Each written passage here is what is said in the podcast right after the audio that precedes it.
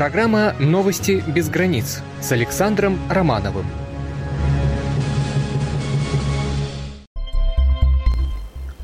Добрый вечер, дорогие друзья! В эфире программа «Новости без границ». Странное дело, непривычно как-то, что суббота является рабочим днем, поскольку все мы ее привыкли ассоциировать, так сказать, с релаксированием, хорошим настроением и избавлением от возни э, с бумагами, э, кредитными картами, я не знаю еще с чем, кто чем занимается. Но тем не менее, это так. Суббота рабочий день, и мы вместе с вами тоже работаем, не покладая рук под своему над э, своей задачей, над своей э, работой. А работа наша не такая уж и сложная по сравнению с шахтерской или строительной. Мы всего лишь рассказываем вам о том, что есть занимательного к этому часу. А занимательного немало. Например, э, то, что всем привычный э, э, Skype э, был использован в новом качестве, полезном для всех. Обо всем подробнее через несколько секунд.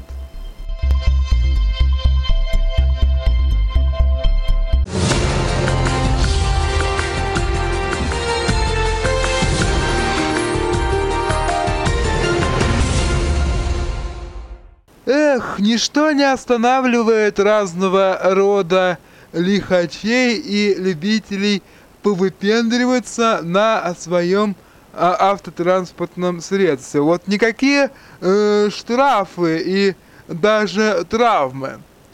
К таким выводам можно прийти, э, прочитав э, сегодняшнее сообщение от госавтоинспекции. Ведь почти 24 миллиона российских водителей были привлечены к ответственности в России в прошлом году за нарушение правил дорожного движения.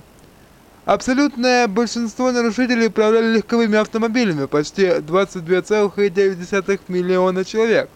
Также нарушали правила водители 2,9 миллиона грузовиков, 849 тысяч автобусов и 315 тысяч мотоциклов.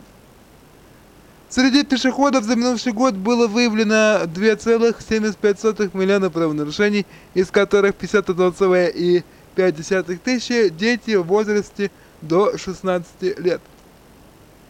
Кроме того, ГИБДД отмечает, что за 2015 год было зарегистрировано свыше 33 тысяч фактов нарушения правил в эксплуатации транспортных средств, попадающих под действие статьи 264 Уголовного кодекса. Данная статья применяется, если нарушение ПДД привело к причинению тяжкого вреда здоровью или смерти потерпевшего.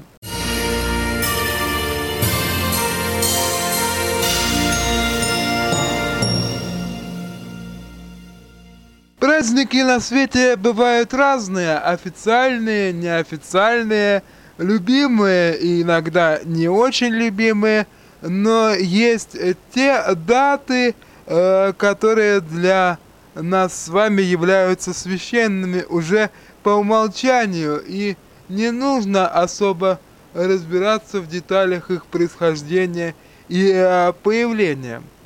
Некоторые достаточно предусмотрительно решили провести все мероприятия, посвященные Дню защитника Отечества заранее, чтобы потом уже непосредственно э, перейти, видимо, к поздравлению воинов в более узком, дружеском или семейном кругу.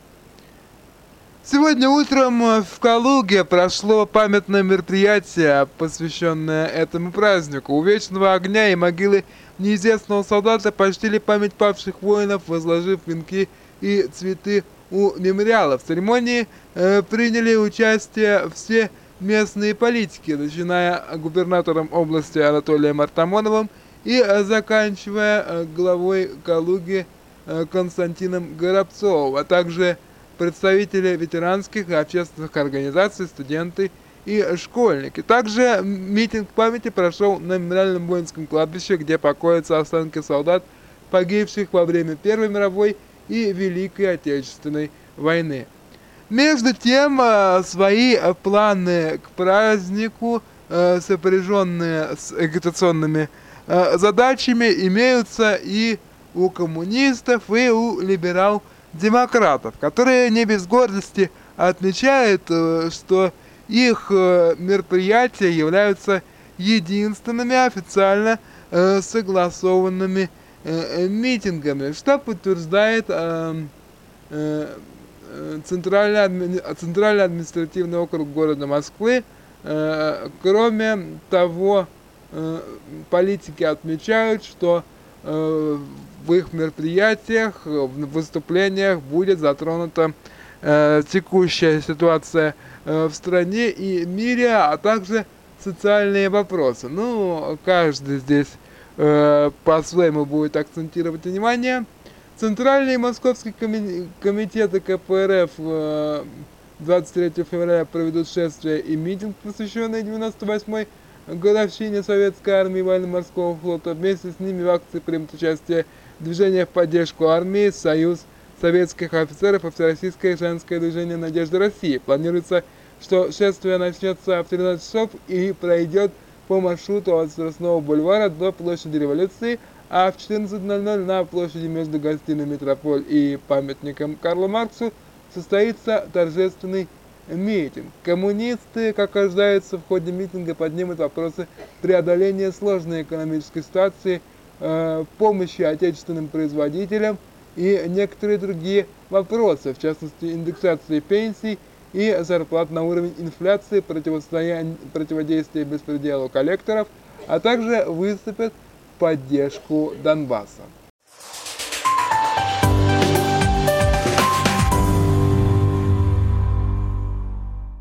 Стартовал масштабный всероссийский сетевой проект «Карта памяти», посвященный 70-летию Великой Победы. Он сейчас вошел в самую активную фазу и представляет в своем собрании э, памятники не только расположенные на территории России и бывшего Советского Союза, но и в дальнем зарубежье. О перспективах и идее проекта э, рассказал э, представитель издательства «Просвещение» Владимир э, Правоторнов. Идея проекта «Карта памяти» в том, что каждый ученик, учитель, класс, команда или школа имеет возможность рассказать о памятниках на территории своей малой родины школьникам всей страны, сфотографировать памятник, посвященный событиям и героям Великой Отечественной войны, и разместить фотографии на официальном сайте проекта, сопроводив их описанием истории или сочинением. Таким образом, на основе присланных материалов э, слагается общая карта памятников военного и послевоенного времени.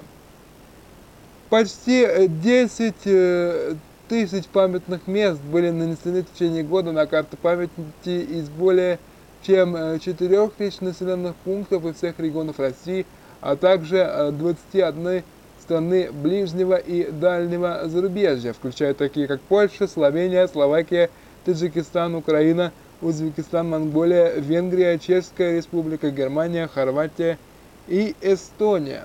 На карте можно найти монумент летчикам э, Балтики, братская могила советских воинов, погибших при штурме Кенигсберга в апреле 1945 года, сквер памяти э, в Приморске, Калининградской области и другие мемориалы, отражающие события нашей истории, память о которых будет жить вечно, отмечают э, калининградские журналисты, к чему я не могу не присоединиться. Надеюсь, что данный э, проект э, примет еще большие масштабы и охватит в течение года как можно больше э, самых отдаленных уголков нашей страны и вне ее пределов.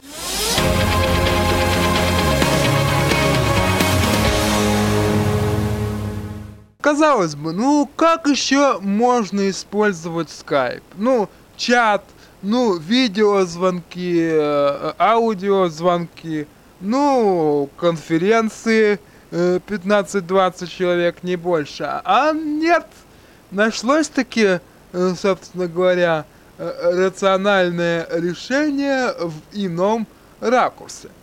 Владивосток э, впервые стал участником, вдумайтесь, межрегионального скайп-турнира по избирательному праву. В здании администрации приморской столицы состоялось интеллектуальное соревнование среди двух команд с соперниками владивостокских старшеклассников из школы номер два стали молодые знатоки из э, города Сочи. Причем э, молодым в их э, стремлением к познаниям и оттачиванию своего мастерства э, в выборной юриспруденции, скажем так, не помешало даже расстояние в 10 тысяч километров и разница э, в 7 часов по времени. Ответы оценивал жюри, состоящее из экспертов по избирательному праву и специалистов по администрации городов Владивостока и Сочи, а также специальная электронная программа. По итогам э, скайп-турнира лидировала команда э, города э, Сочи, искатели из 24-й школы. Сборная Приморского края электорат ДВ заняла второе место, несмотря на это владивостокские участники турнира остались довольны и выразили благодарность горосберкому за проведение увлекательного мероприятия. Все участники э, скайп-турнира получили э, соответствующие дипломы. Ни для кого не секрет, что активность молодых избирателей на выборах чрезвычайно мала, поэтому мы ставим перед собой главной целью пробудить у молодежи интерес к общественной жизни в целом и э, к выборам в частности, э, заявил председатель Владивостокской избирательной комиссии Николай Кичетов. Мы надеемся сформировать у молодых горожан активную гражданскую позицию, чтобы выборы для них стали не только правом, но и и глубоко личной обязанности заняли важное место в дорожной карте их жизни. Что ж, дальновидно и весьма э, своевременно, учитывая, что выборы, если мне э, не изменяет э, память, намечаются у нас э, в стране э, в сентябре. Ну а нам пока выбирать не приходится, я сейчас говорю конкретно о нашем коллективе нужно с вами расставаться.